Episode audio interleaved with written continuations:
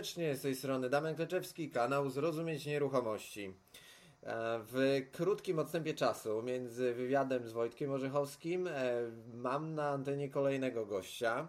E, o tyle wyjątkowego, że ten problem, który będziemy omawiać, dotyczy praktycznie wszystkich ludzi, bo będziemy mówić o różnych aspektach prawnych ludzi, którzy inwestują w nieruchomości, którzy prowadzą przedsiębiorczość. Więc e, zaprosiłem e, tym razem na antenę Marię Kobryń. Jest ona prawnikiem, e, która prowadzi kancelarię w Warszawie. Jest też wykładowcą na studiach MBA Asbiro, no i też bierze udział w różnych innych wydarzeniach związanych z naszą branżą. Ale może więcej sama Maria powie o sobie za chwilę. Także witam Cię Mario. Witam Cię Damianie i witam wszystkich słuchaczy radia. No to może powiedz y, słuchaczom, y, kim jesteś, czym się zajmujesz, bo pewnie na kontestacji jesteś po raz pierwszy. Tak, to jest mój debiut, także tym bardziej Ci dziękuję za, za zaproszenie. Y, zgadza się wszystko, co o mnie powiedziałeś. Jestem prawnikiem, radcą prawnym, mam kancelarię w Warszawie, która w głównej mierze specjalizuje się w nieruchomościach. Nieruchomości od zawsze właściwie od, cały, od początku mojej drogi zawodowej, e, prawniczej mi towarzyszą. Począwszy od takich dużych nieruchomości jak centra handlowe, parki logistyczne, biurowce, ale również deweloperka nie jest, nie jest mi obca, więc w tym temacie mam duże, duże doświadczenie.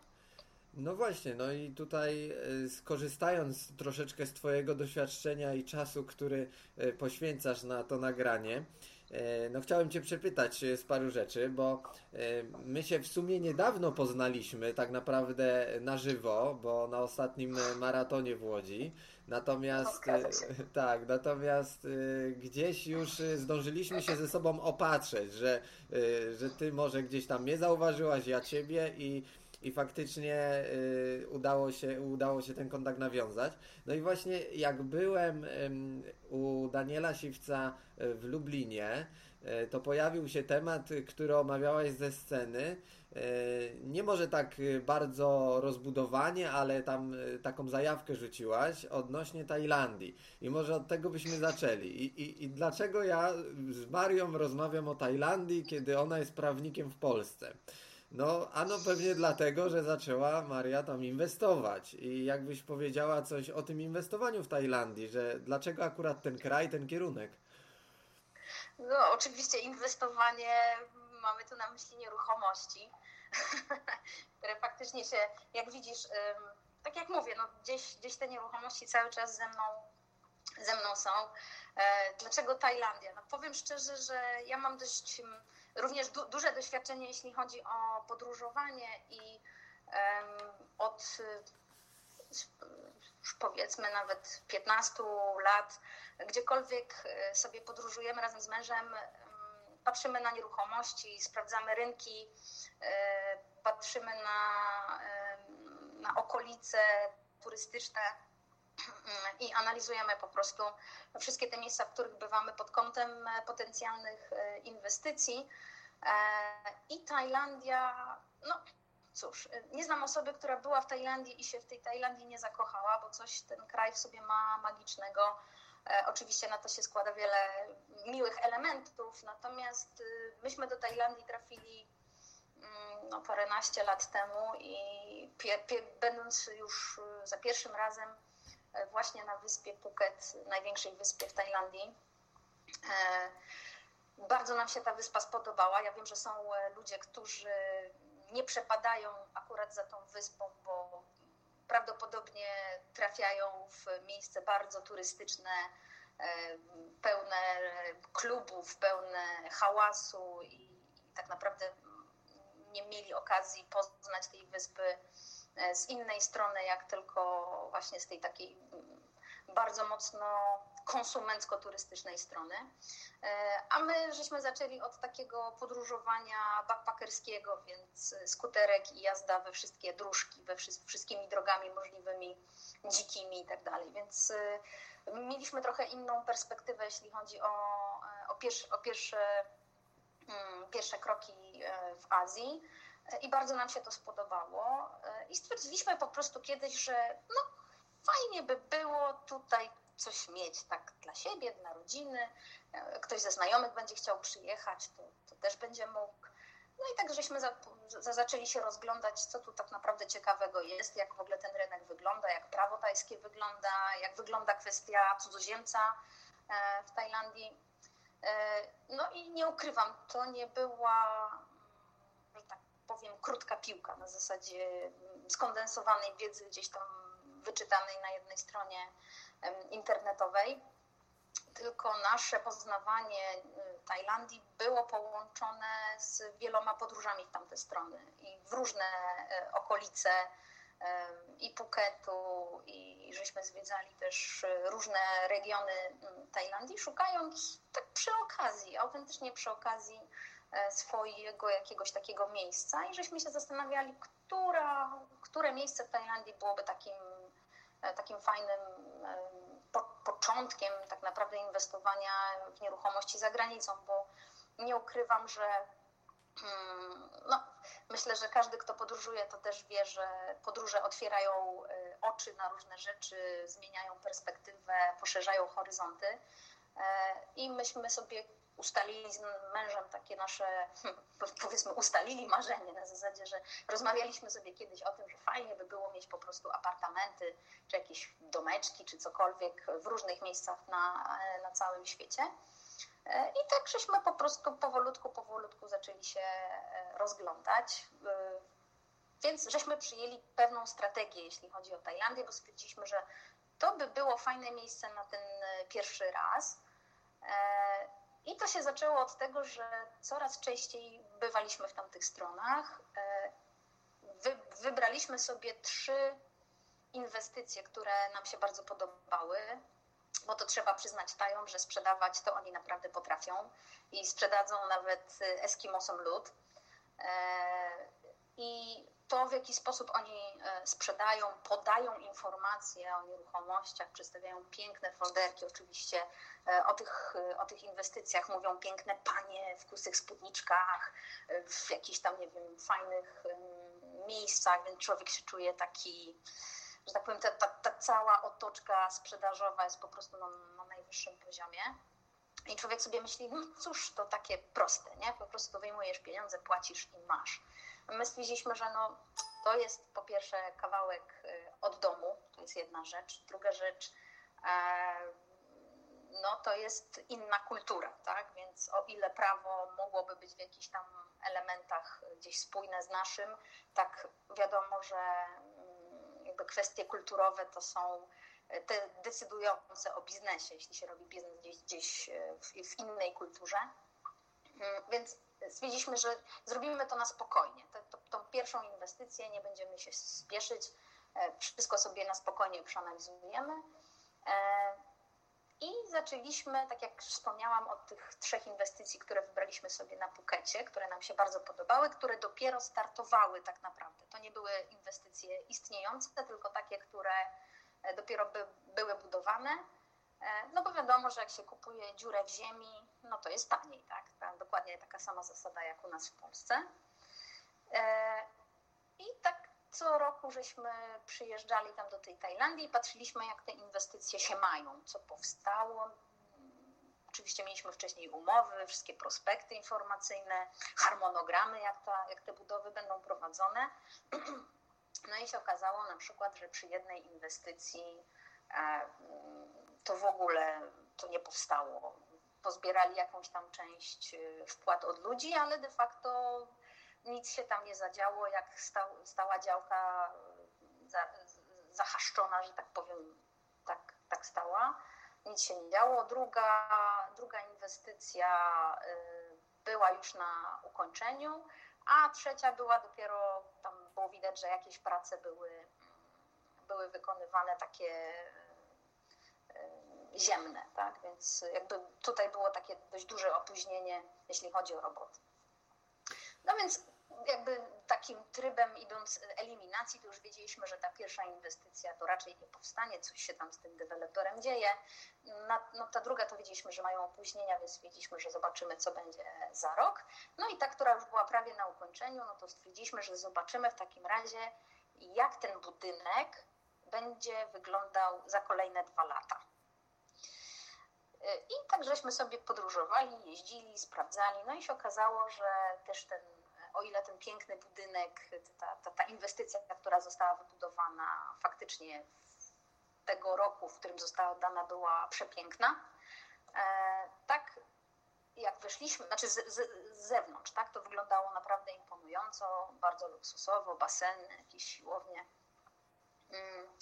No ale się okazało, że na przykład y, pokoje, które miały być y, na, na folderkach wyglądały bardzo luksusowo. Tak się okazało, że te czegoś tam brakowało, jakichś elementów, y, jakość tych mebli pozostawiała naprawdę dużo do, e, do życzenia. No i chcieliśmy też y, zobaczyć, jak będzie zarządzana, kto nią będzie w ogóle zarządzał tą nieruchomością, jak ona będzie zarządzana i co z tego wyniknie. No i potem przyjechaliśmy za kolejne dwa lata, półtora roku. No i tam te oczywiście te dwie inwestycje, te, te, te, te prawie te, te opóźnione, one po prostu nie, e, nie, nie dokończyły swojego żywota. E, projekt nie został dokończony. No i ta, ta jedna została, no i się okazało, że trzeba było ładować pieniądze w remont elewacji, bo tam poodpadały tynki, tu jakieś płytki popękane, tu takie rzeczy, tu takie rzeczy. Więc mieliśmy takie, że tak powiem, niezbyt dobre doświadczenia na samym początku z tymi nieruchomościami i cieszę się bardzo, że w ogóle przeszliśmy tą, e, tą drogę, bo wiemy teraz, e, z czym się możemy spotkać, e, inwestując w Tajlandii pieniądze.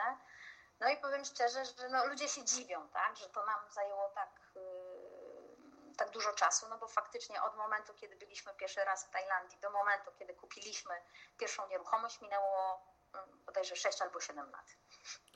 No to jest kawałek czasu, no bo to, co, co opisujesz, to jest tak, y, tak egzotyczna rzeczywistość, bym powiedział, y, ze względu na y, destynację, że ciężko może sobie wyobrazić, jak tam w ogóle można zainwestować pieniądze, które się zarabia u nas w kraju.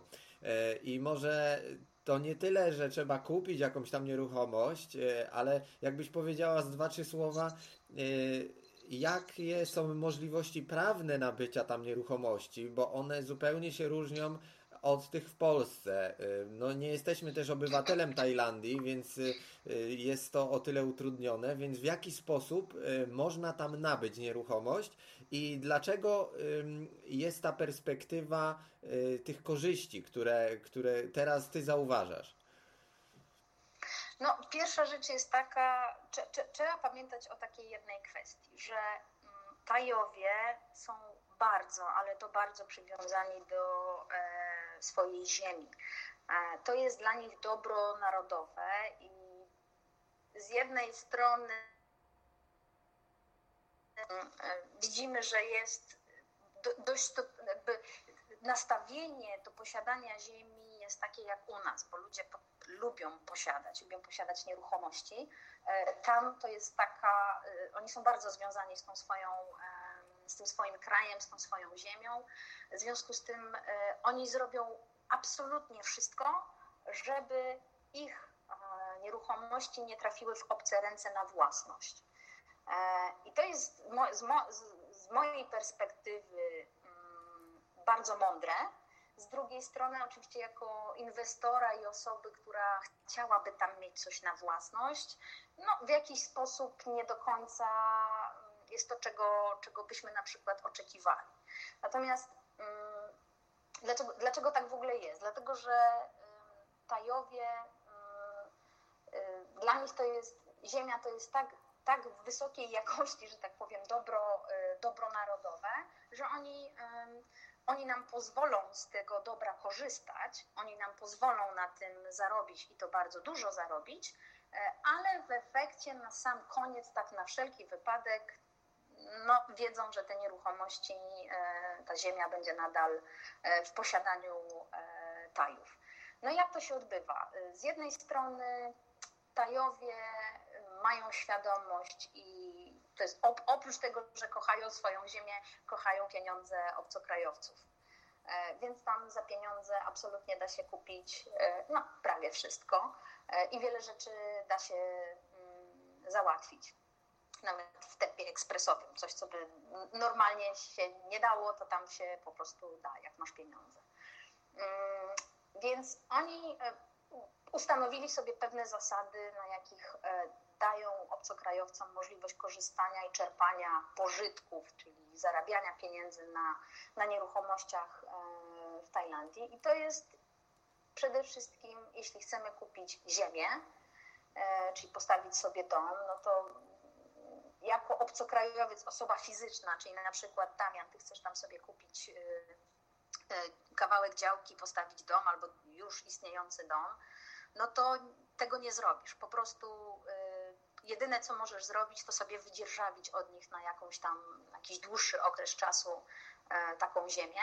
Ewentualnie możesz sobie wydzierżawić ziemię, dom postawić, dom de facto może być twój, no ale co to za, e, że tak powiem, e, interes, jeśli budynek jest twój, ale ziemia nie jest twoja, tak? No to jest tak, taka dość podobna konstrukcja do naszego użytkowania wieczystego. A jak już wiemy, z nadchodzących zmian w prawie, to u nas w Polsce też to użytkowanie wieczyste odchodzi do lamusa, ale to przez wiele, wiele lat funkcjonowało i, i ludzie inwestowali pieniądze i większość bloków nawet mieszkalnych stoi na, na gruncie w użytkowaniu wieczystym, więc jak wiemy, to jest rzecz, jak jest, jak jest dobrze, że tak powiem, cała transakcja przeprowadzona, to, to, to wiadomo, że to jest bezpieczne. Natomiast kiedy możesz w ogóle nabyć nieruchomość w, nieru w Tajlandii na własność, to jest tak naprawdę możesz posiadać, e, e, możesz posiadać lokal mieszkalny w tak zwanym kondominium. Tyle, że nie w każdym kondominium, dlatego że żeby go mieć na własność, ale tylko lokal, bez udziału w gruncie, czyli to nie jest tak jak e, u nas w bloku mieszkalnym, że masz własność lokalu i udział w gruncie czyli w części wspólnej, w nieruchomości wspólnej. Tam tylko możesz mieć w takim kondominium własność samego, e, samego takiego mieszkanka, ale warunek jest jeden. W tym kondominium 51% wszystkich lokali e, muszą posiadać tajowie. E, więc znowu z jednej strony no, też są jakieś tam metody na to, żeby żeby takie kondominium stworzyć i, i móc ludziom dać tą, e, e, dać, dać tą własność. No pytanie tylko, czy, czy naprawdę nam to jest do czegoś potrzebne, w sensie ta, ta własność. Ja to mówię oczywiście ze swojej perspektywy, jako osoby, która nabyła nieruchomość e, w Tajlandii i jest to na zasadzie takiej właśnie wieczystej dzierżawy, ale lokalu. Takiej, takiego najmu długoterminowego na, 30 lat z przedłużeniem na kolejne 30, z przedłużeniem e, na kolejne 30, czyli w sumie na 90 lat. E, I ja patrząc, patrząc na, na nieruchomości w Tajlandii, patrzę na to jak na oczywiście miejsce, gdzie możemy sobie pojechać na wakacje, być u siebie w swoim własnym banku. Natomiast patrzę na to też z perspektywy, z perspektywy inwestora, że ja sobie kupiłam to mieszkanie, ale chcę z niego czerpać y, pożytki, chcę go sobie wynajmować, e, na tym zarabiać i ja naprawdę nie potrzebuję do tego własności, bo to niczego nie zmienia. Więc y, dla mnie taki układ jest y, w porządku, aczkolwiek jak już wiesz, też trochę to trwało, zanim żeśmy kupili pierwszą nieruchomość. No właśnie, no i skoro ten egzotyczny kierunek ciebie przekonał z mężem do tego, żeby tam e, Y, no, jakiś kapitał zainwestować, no to teraz y, porozmawiajmy też o liczbach, bo one w jakimś, w jakimś sensie pokazują, że warto w taki kierunek iść. I teraz, jakbyś powiedziała, y, po takiej analizie rynku, którą robiłaś przez te ostatnie lata. Ile kosztuje apartament w Tajlandii, o jakim standardzie mówimy, no to możemy się różnie z tym spotkać, ale tak powiedzmy uśredniając wszystko, żeby jakieś odniesienie słuchaczom dać, to jakie są właśnie kwoty nabycia e, tego takiego prawa do najmu długoterminowego e, i właśnie jakie wiążą się z tym opłaty około transakcyjne, bo też może jakieś występują tutaj. E, no i na koniec jaka rentowność jest z tego najmu, bo to też może interesować. Mhm. Powiem tak, oczywiście tak jak, jak słusznie zauważyłeś, wszystko zależy od tego, w jakim standardzie coś kupujesz. Możesz kupić naprawdę bardzo tanio Możesz kupić sobie nawet dom bardzo tanio. Bardzo tanio mam na myśli, nie wiem, 200 tysięcy złotych. Możesz to, możesz to zrobić. Pytanie tylko, yy, ile trzeba jeszcze w to zainwestować, żeby to przynosiło zysk? W, jakim, w jakiej to jest lokalizacji? No bo wiemy tutaj głównie Tajlandia. Yy, jak kupujesz nieruchomość, to chcesz ją wynajmować turystom. Nie chcesz wynajmować y, długoterminowo, że tak powiem, tubylcom. Tak? Oni nie potrzebują tego. To wynajmują kompletnie inne nieruchomości. No chyba, że chcesz w takie inwestować, ale e, tutaj nie mam rozeznania, jeśli chodzi o rentowność e, e, przy takiej inwestycji, jeśli chciałbyś tają wynajmować jakieś mieszkania, powiedzmy tak jak u nas ludzie robią, że wynajmują pokoje i tak dalej. Nie wiem na ile to jest rentowne. Wydaje mi się, że nie bardzo, że jednak pieniądz jest tutaj, gdzie jest turysta, a tych turystów co roku jest coraz więcej to już nawet na samym Pukecie co roku przyjeżdża od 6 do 8 milionów ludzi. Tak? Więc widzimy, jaka to, jest, y, jaka to jest skala i jakie to są pieniądze. A wyspa jest tylko wyspą, więc jest ograniczona, jeśli chodzi o, y, o możliwości y, zakupu nieruchomości, bo w końcu znaczy już widzę, że wprowadzają kolejne restrykcje, jeśli chodzi o rozbudowy i budowy nowych, nowych osiedli. E, czy nowych kondominiów i hoteli. Chcą zachować jak najbardziej, jak, jak najwięcej tej części takiej zielonej e, wyspy, więc tak naprawdę będzie dostępne tylko to, co, e, co jest, no wtedy ceny będą, będą rosły jeszcze bardziej na takiej wyspie właśnie jak, jak, jaką jest Phuket. Natomiast wracając do, do pytania, mm, ja bym, ja bym uśredniając standard i uśredniając ceny. Mówię tutaj o Pukecie. Odnoszę się tylko do Puketu, bo tutaj y, mam y, największe, że tak powiem, doświadczenie i wykonałam największą analizę, jeśli chodzi o te nieruchomości. To, żeby mieć y, coś w dobrym standardzie, co zaraz nie trzeba będzie remontować, to trzeba, myślę, liczyć mniej więcej od 6 do 8 tysięcy złotych za metr kwadratowy. To jest taki dobry standard. E, momentami nawet y, w luksusowych budynkach można znaleźć jakieś takie pomniejsze nieruchomości.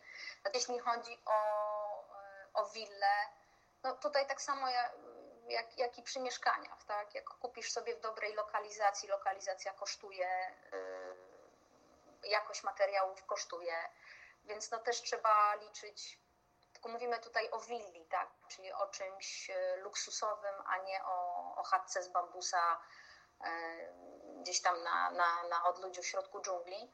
No to tutaj też myślę koło miliona wzwyż e, za powiedzmy powierzchnię około 200 metrów kwadratowych trzeba liczyć. No, czyli widzimy, że ceny są bardzo bliskie do tych y, polskich, powiedzmy za ten wyższy tak. standard y, i też y, z myślą o turystach. Mówię tu o dużych miastach wojewódzkich. A jak to, się, mhm. jak to się ma do rentowności? Czy faktycznie turyści płacą e, aż tak dobrze, że warto dać pieniądze podobne, jakbyśmy mieli zainwestować w Polsce, tylko że w Tajlandii i, i że ta rentowność faktycznie przekonuje? Wiesz co, powiem Ci, że jeśli chodzi o rentowność, to faktycznie im, no to, to dokładnie te same zasady, co są w Polsce. Im lepsza lokalizacja, im lepsze warunki, tym możesz wyższe ceny e, dyktować.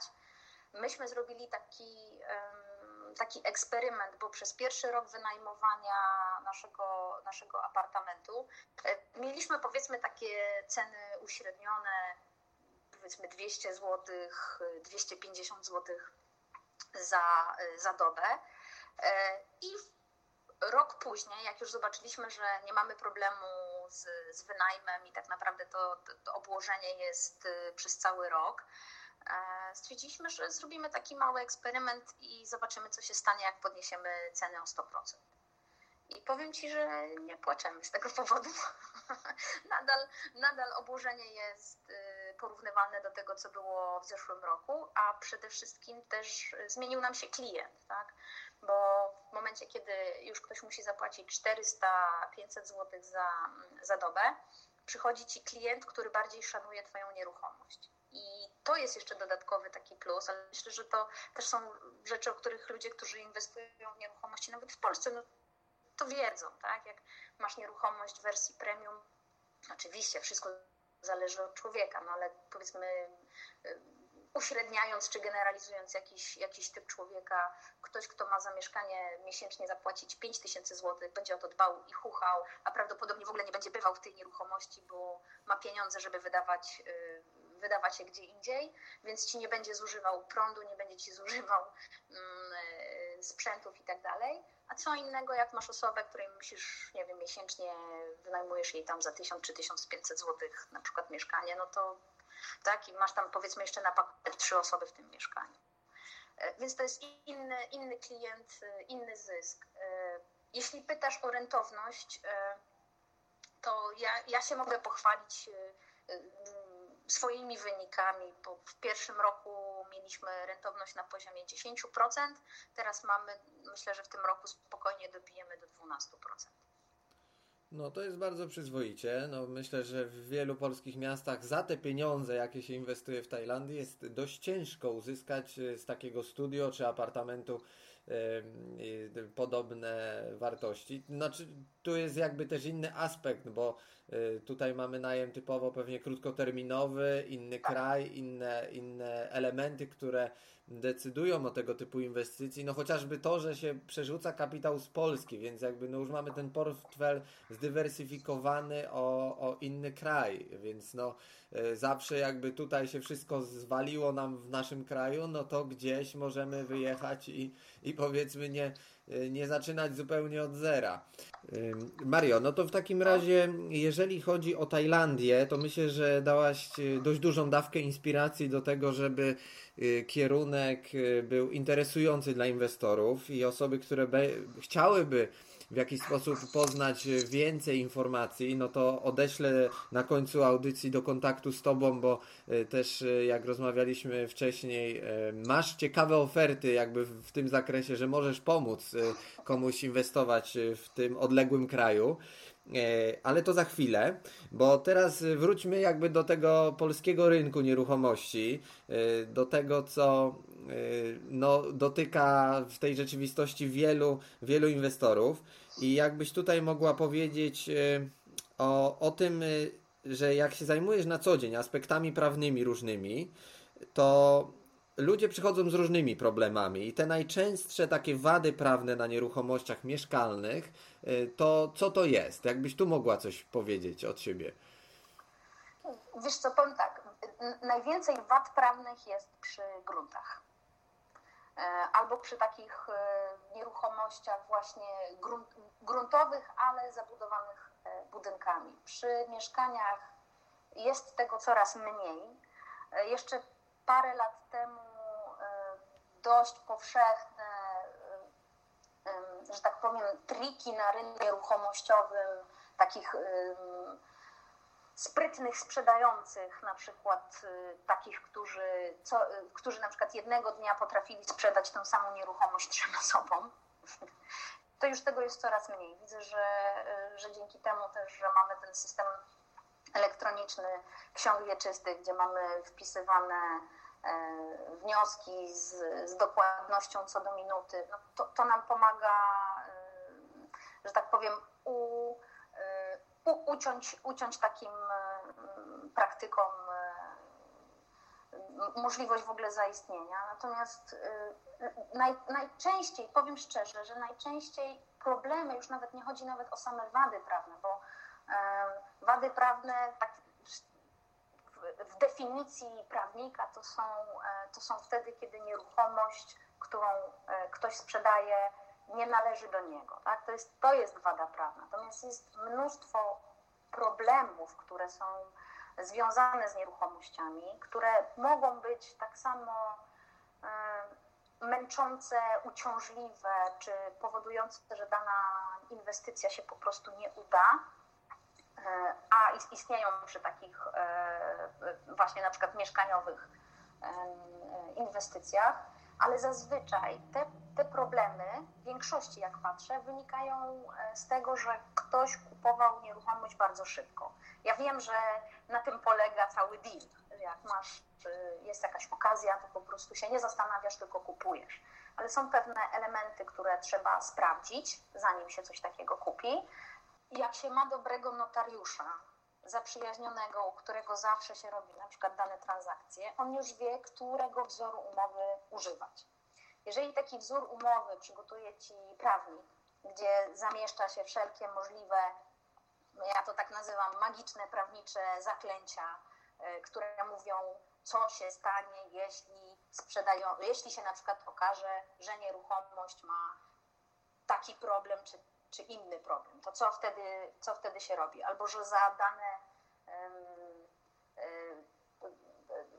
jeżeli, jeżeli się pojawią jakieś okoliczności, to za te okoliczności e, odpowiada e, sprzedający.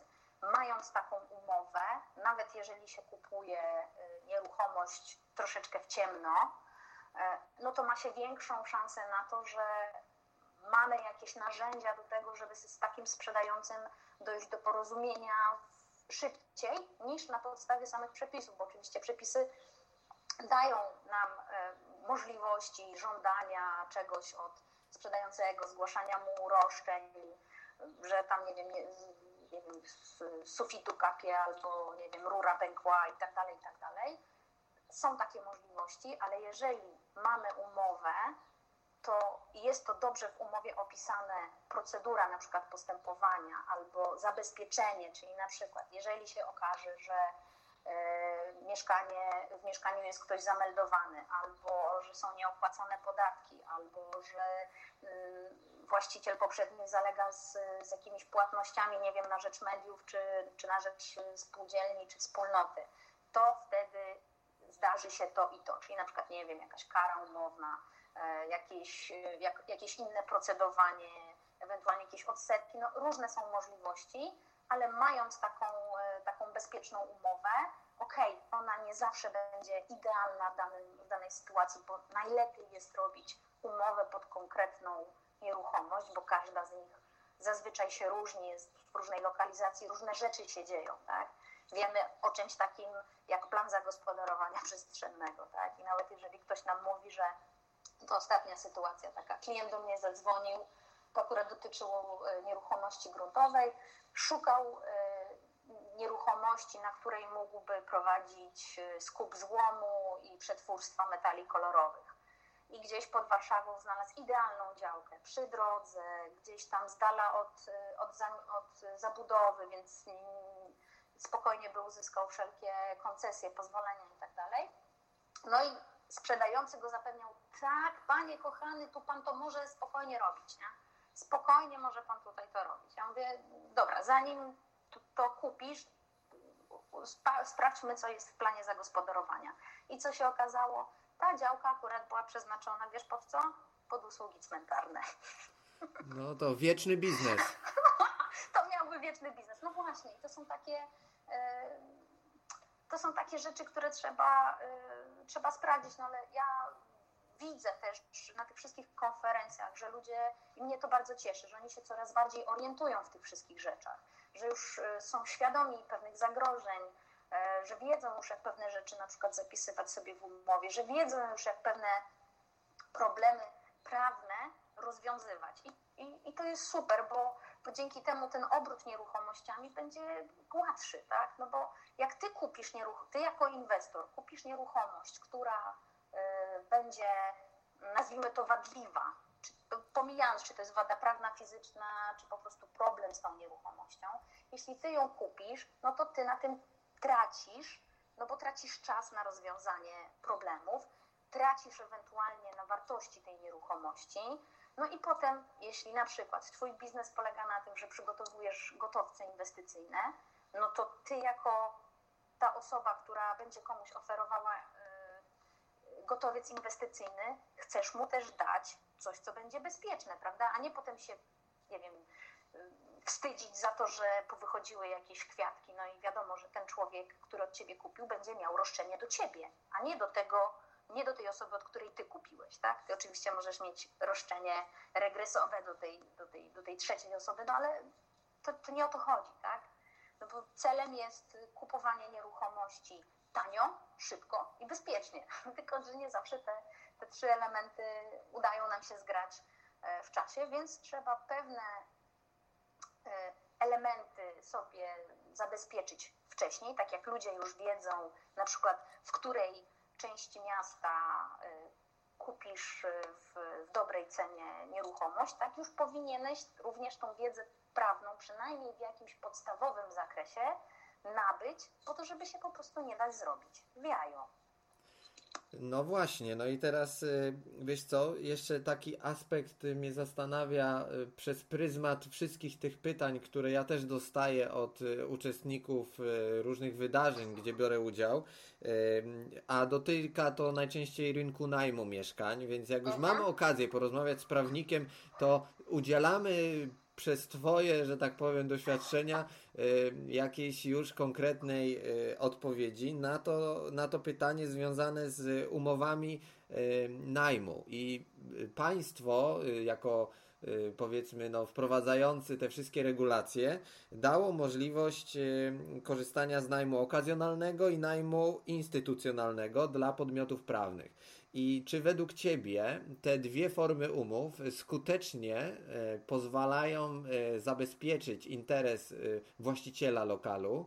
I czy faktycznie ten element wyprowadzenia lokatora, który te umowy mają gwarantować, szybciej, skuteczniej, no nie wiem, jakkolwiek to, to by miało przebiegać z praktyki, bo sam e, nie przerabiałem tego procesu na poziomie najmu okazjonalnego, bo ten najem prowadzę profesjonalnie od początku do końca, więc jak najemca sprawia problemy, to reaguję od razu i mam odpowiednie zabezpieczenia w samej umowie. Natomiast e, jak te dwa mechanizmy najmu instytucjonalnego i okazjonalnego mają się do faktycznie zabezpieczenia właściciela? Czy hmm, to jest temat rzeka z tymi najmami? Szczególnie z tymi e, dwiema formami e, najmu. No bo jakby założenie było takie, to co mamy w kodeksie cywilnym i w ustawie o prawach lokatora, to nie jest, to, to nie jest coś, co daje wynajmującemu, czyli właści, nazwijmy właścicielowi nieruchomości ochronę jego prawa własności. To wiemy, tak? No bo mamy prawo posiadania, które ma najemca w momencie, kiedy mu oddajemy lokal.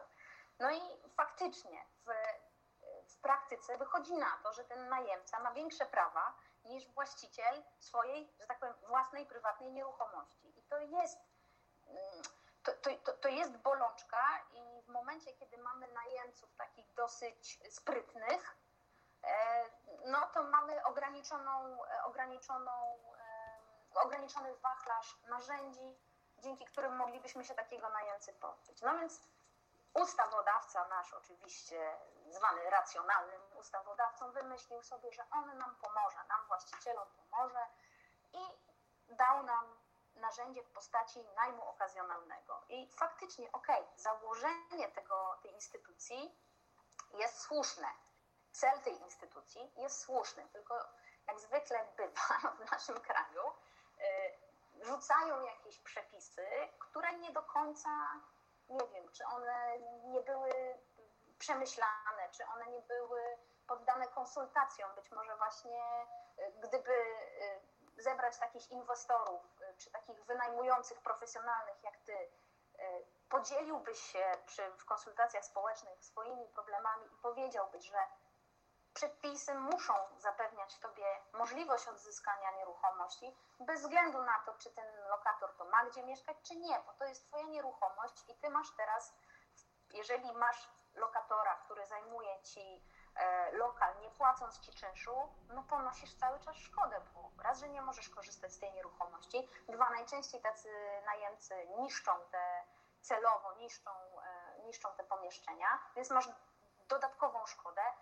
już wiesz, że ktoś, nie wiem, ktoś jest y, pijakiem, czy tam, nie wiem, bezrobotną osobą, która nie bardzo w ogóle chce podjąć jakiegokolwiek zatrudnienia i wiesz, że nie odzyskasz od niego pieniędzy, na przykład za naprawę y, takiego mieszkania. Więc tak naprawdę wynajmujący to taki człowiek goły i wesoły i w momencie faktycznie poważnych problemów no nie ma się czym bronić. Tak?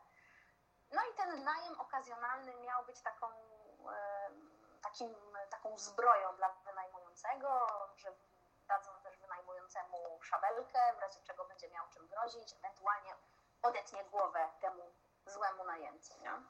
No i oczywiście założenia są piękne, tylko w efekcie wychodzi, wychodzą kwiatki. No więc jak już y, te osoby, które wiedzą, na czym polega najem okazjonalny, ja może go tak w skrócie powiem, że raz, że oczywiście jest umowa, ale do tej umowy są takie dodatkowe oświadczenia i załączniki, które trzeba dołączyć do umowy.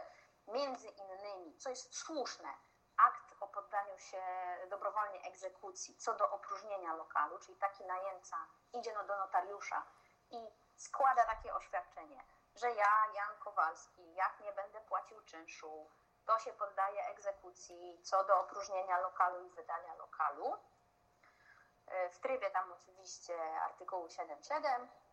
E, I to, to jest taki dokument, który miał zapewnić wynajmującemu szybszą eksmisję. No bo wiemy, że ten tryb normalny, sądowy, normalnego postępowania sądowego może trwać nawet latami.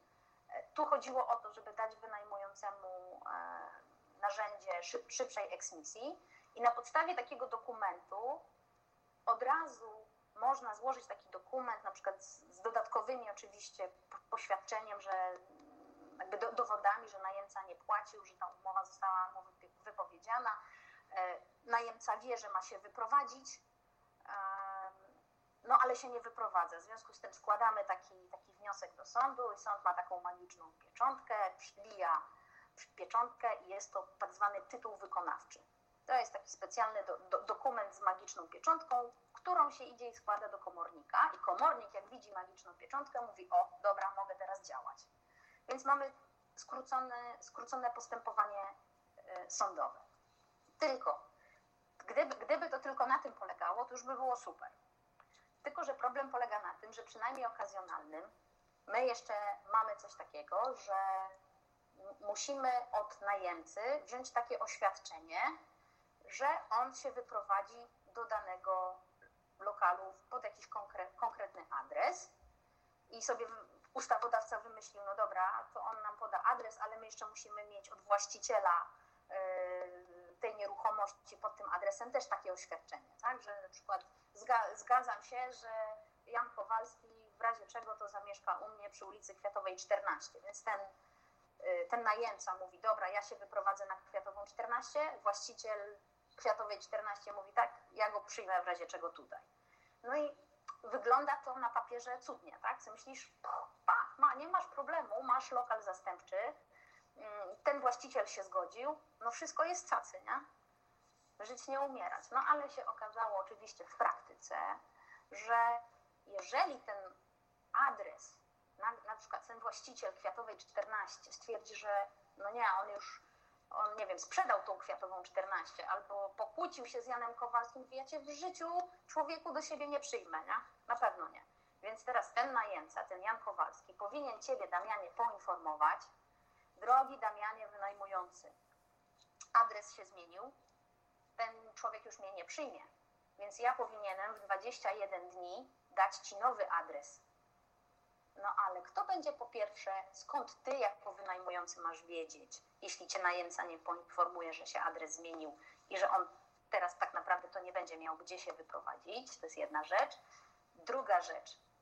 Załóżmy, że ten właściciel Kwiatowej 14 zadzwonił do ciebie i mówi: Panie Damianie, Jan Kowalski już nie będzie u mnie mieszkał, ja go tu nie przyjmę pod ten dach, także moje oświadczenie jest już nieważne. Ja się z tego wycofuję. No więc ty mówisz, panie Janie, proszę mi dostarczyć nowy adres. On mówi, ale ja nie wiem, nikt mnie nie chce przyjąć, to ja teraz nie wiem, co mam zrobić. Albo powie, a ja to, to ja ci nie dam, nie? No i on mija te 21 dni. I oczywiście nasz kochany ustawodawca mówi, jak ci najemca nie da oświadczenia o adresie, w razie czego tam tego zastępczego mieszkania, to mu możesz wypowiedzieć umowę. Wow, super, nie? Myślisz, wypowiem mu umowę, ale zaraz, moment, on mi się nie wyprowadzi z mieszkania, bo nie ma gdzie, nie?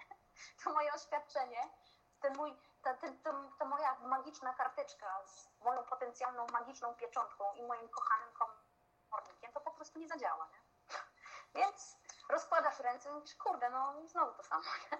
Także jest coś takiego, że w założeniach rozwiązania są dobre, tylko w praktyce one, e, one nie działają.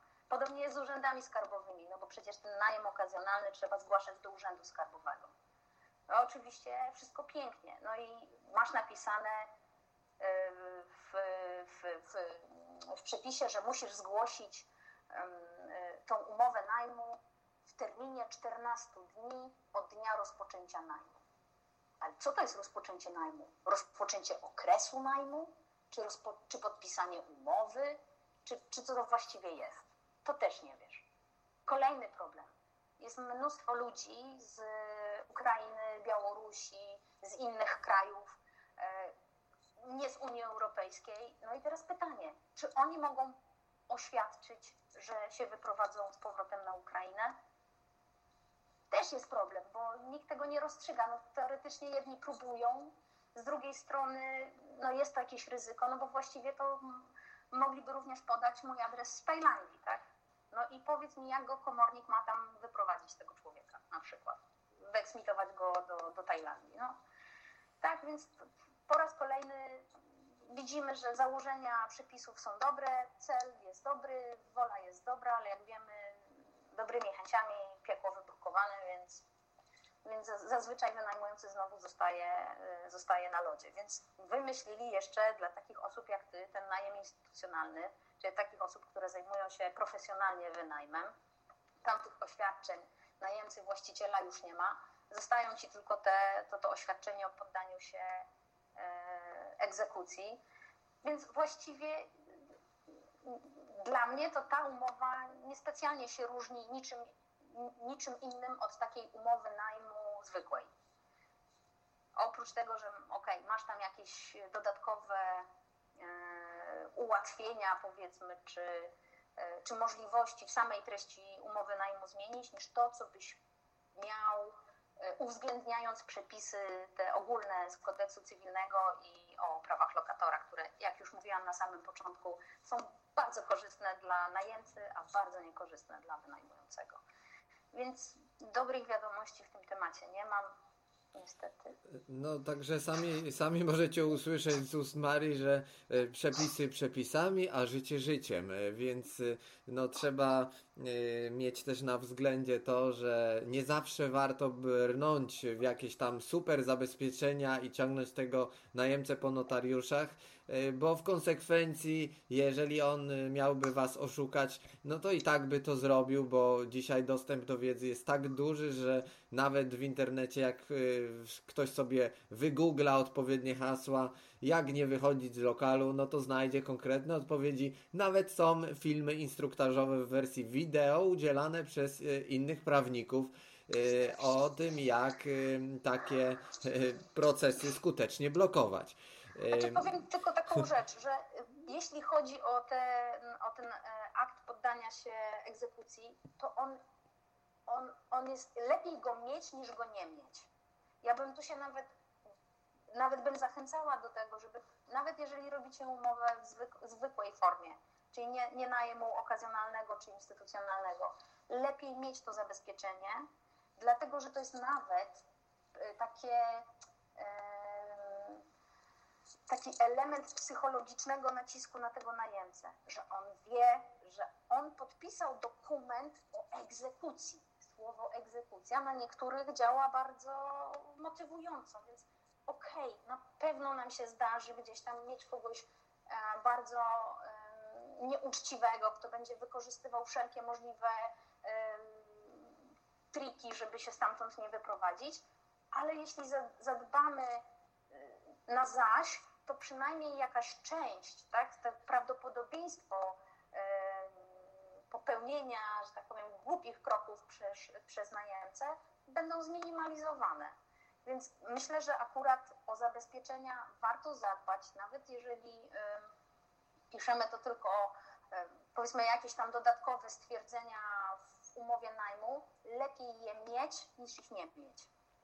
No, y, oczywiście taki płaszcz ochronny w postaci różnych zapisów, które groźnie y, brzmią, y, są warte tego, bo nie zawsze najemca będzie aż tak dociekliwy i, i będzie rozgryzał te zapisy na poziomie swojej ochrony. I, I to faktycznie działa, bo, bo ta psychologia umowy najmu, no mimo że wiemy, że w przepisach niekorzystna dla właściciela, może być na poziomie psychologicznym właśnie tym tymi zagrywkami, że ten punkt, ten punkt, ten punkt y, można podać i, i wówczas y, najemca widzi, że faktycznie no, nie mógłby z nami wygrać, a nie będzie już dalej tego interpretował. Mario, już na koniec, bo parę takich ciekawych informacji i o Tajlandii, i o tych krótkich, ale no ważnych jakichś aspektach wybranych z prawa polskiego, żeśmy sobie tutaj porozmawiali. To może powiedz jeszcze y, w dwóch słowach y, na sam koniec o planach związanych z Twoim poradnikiem, bo też y, taka informacja od Ciebie wyszła, że to jest też jakaś, jakaś nowa pozycja, się szykuje na rynek książkowy i o co, o co w niej chodzi? Kiedy to mniej więcej planujesz wydać i jak to będzie wyglądać? Miałam takie marzenie dłuższego czasu e, takie edukacyjne, mm, taka moja misja edukacyjna prawnicza, dlatego że ja ze swojej perspektywy widzę, jak bardzo takie potrzebna jest taka pozycja książkowa dla ludzi, którzy inwestują w nieruchomości, tak żeby sobie do tego sięgnęli, przeczytali, zrozumieli, gdzie dla nich e, istnieje ryzyko, o czym powinni wiedzieć, jak powinni pewne przepisy interpretować, ponieważ wiemy, że nie zawsze to, co jest napisane, to możemy w ten sposób właśnie mm, interpretować. E, więc y, taka, tak, taka e, jak, jak to powiedzieć, uzewnętrznienie mojej, mojej misji edukacyjnej w postaci właśnie takiego poradnika dla, dla inwestorów, napisane po polsku, nie po prawniczemu, tylko po polsku. E, mam nadzieję, że wyjdzie to jeszcze w tym, w tym roku. Powiem szczerze, że jestem już całkiem, e, no, myślę, że więcej niż połowę mam już napisane, także mm, jeszcze trochę e, muszę dopisać ciekawostek, jeszcze to musi przejść korektę, oczywiście redakcję i mówię, no, moje marzenie takie, żeby to wyszło jeszcze, jeszcze w tym roku, jeśli nie, to na pewno na, na początku przyszłego roku. No, czyli końcówka bądź początek przyszłego roku zapowiada się ciekawie, bo takiej publikacji bodaj nie ma, która jest napisana przez prawnika zrozumiałym językiem. Także czekamy z niecierpliwością. Tak, także czekamy z niecierpliwością na, na tę pozycję. A powiedz jeszcze y, słuchaczom, gdzie mogą znaleźć y, jakieś informacje, gdyby chcieli się do Ciebie zwrócić, y, jakiś kontakt do Ciebie. Ja myślę, że najłatwiej tam mnie znaleźć na Facebooku, wpisując po prostu moje imię i nazwisko, albo w Google to też wyskoczy od razu strona internetowa naszej kancelarii. I adres mailowy również mogę, mogę podać. Także ja jestem w internecie, na LinkedInie, na Facebooku. Można mnie też, tak jak powiedziałeś, my się widujemy gdzieś na różnych, na różnych konferencjach, szkoleniach um, nieruchomościowych, i takich przedsiębiorczych y, też jestem. Także właściwie Jestem wszędzie. Jesteś wszędzie, super. Także wszędzie. wystarczy, że wpiszecie Maria Kobryń w Google'a i, i odpowiednie. Nie wyskoczę ja. Tak, i Marysia wyskoczy i będzie Wam udzielać e, wskazówek. Oczywiście, no, y, trzeba, trzeba pamiętać, że y, Maria jest prawnikiem, a, a konsultacje są często odpłatne, w zależności, żeby tutaj znowu nie zrobić jakiegoś szumu, że mamy y, charytatywne, y, charytatywne jakieś tutaj y, opcje, ale oczywiście no, y, po to się dzielimy wiedzą, y, czy przez kontestacje, jak i, jak i też y, jakieś takie działania na różnych eventach, żebyście mieli coraz więcej świadomości tego, jak się zabezpieczać, jak bezpiecznie inwestować, jak alternatywnie inwestować, jak dzisiaj mogliście usłyszeć, że nawet prawnik z Polski inwestuje poza kontynentem europejskim, więc no wszystko się da, tylko trzeba wiedzieć jak, y, wiedzieć z kim e, i, i tak naprawdę jest to wszystko do przejścia. Także Mario, dziękuję Ci jeszcze raz y, za poświęcony czas, za ten wywiad i za Twoją wiedzę. Bardzo Ci również dziękuję i za zaproszenie, i za mądre pytania.